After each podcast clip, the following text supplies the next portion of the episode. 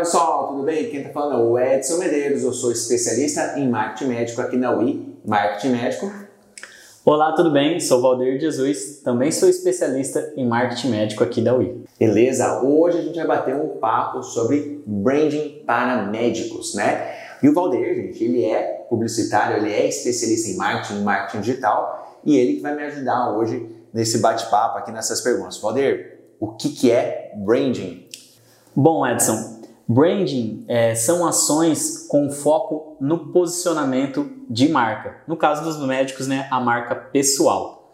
Legal. E, e você consegue dar alguns exemplos aí é, de, de branding para médicos? Você pode falar um pouquinho mais sobre especificamente a parte de branding para médicos? Bom, Edson, é, o branding, como a gente falou, né, são ações de posicionamento de marca é, e isso vai desde a sua identidade visual, né, o seu logotipo, as cores que você usa, o seu tom de voz, né, a forma como você se veste, né, tudo isso faz parte do branding é, e a gente vai falar mais sobre isso aí ao longo desse podcast. Beleza. E Valder, se na sua opinião, cara, quais são as principais vantagens aí do branding para médicos? Certo. Vou dar um exemplo aqui, Edson, fazendo uma analogia até. Quando você vê uma latinha de refrigerante vermelha, qual que é a primeira marca que vem à sua mente? A Coca, né? Bom, é, e será que na sua cidade aí, para sua especialidade, você é um médico que vem à mente da maioria das pessoas?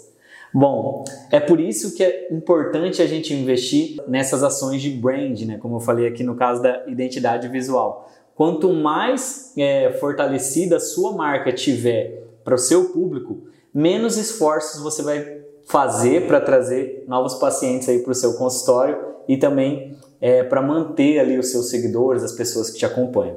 Legal, você falou também que então você vai diminuir os esforços para captar é, novos clientes, né? E tem um outro detalhe também, né? Quando você investe em branding, você acaba conseguindo cobrar mais também, né?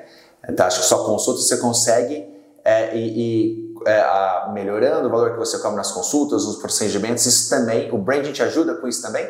Exatamente, assim, quanto mais bem posicionado você está no mercado, mais valor as pessoas enxergam em você, no caso dos médicos, né? em você, nos tratamentos que você oferece. E, consequentemente, isso te ajuda a cobrar mais pelos seus tratamentos. Legal, ó, talvez aí seja por isso que aquele seu colega, aquela sua colega, que você sabe que talvez tecnicamente você seja melhor que ele ou que ela, mas ele se percebe que essa pessoa teve uma ascensão, então às vezes está até cobrando mais né, por um procedimento para consulta mais do que você. Talvez o branding dele ou dela esteja mais reforçado aí, né? Exatamente, Edson. E até fazendo uma, uma outra analogia aqui interessante assim para falar sobre brand, né, para a gente conseguir ir enraizando cada vez mais essa ideia na cabeça, tem a questão do caso da atriz de Friends, a Jennifer Aniston.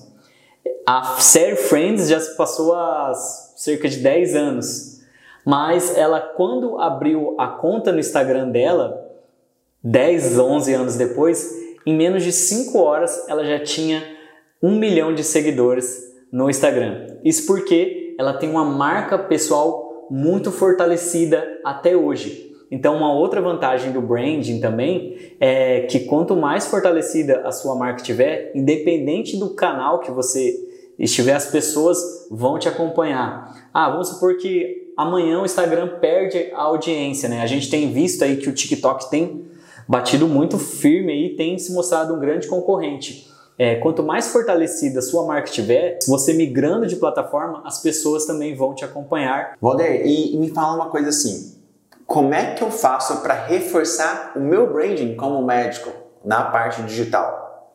Bom, Edson, é... na parte digital é muito importante você estar nas redes sociais. Também você aparecer no Google, também é fortalecer o seu branding.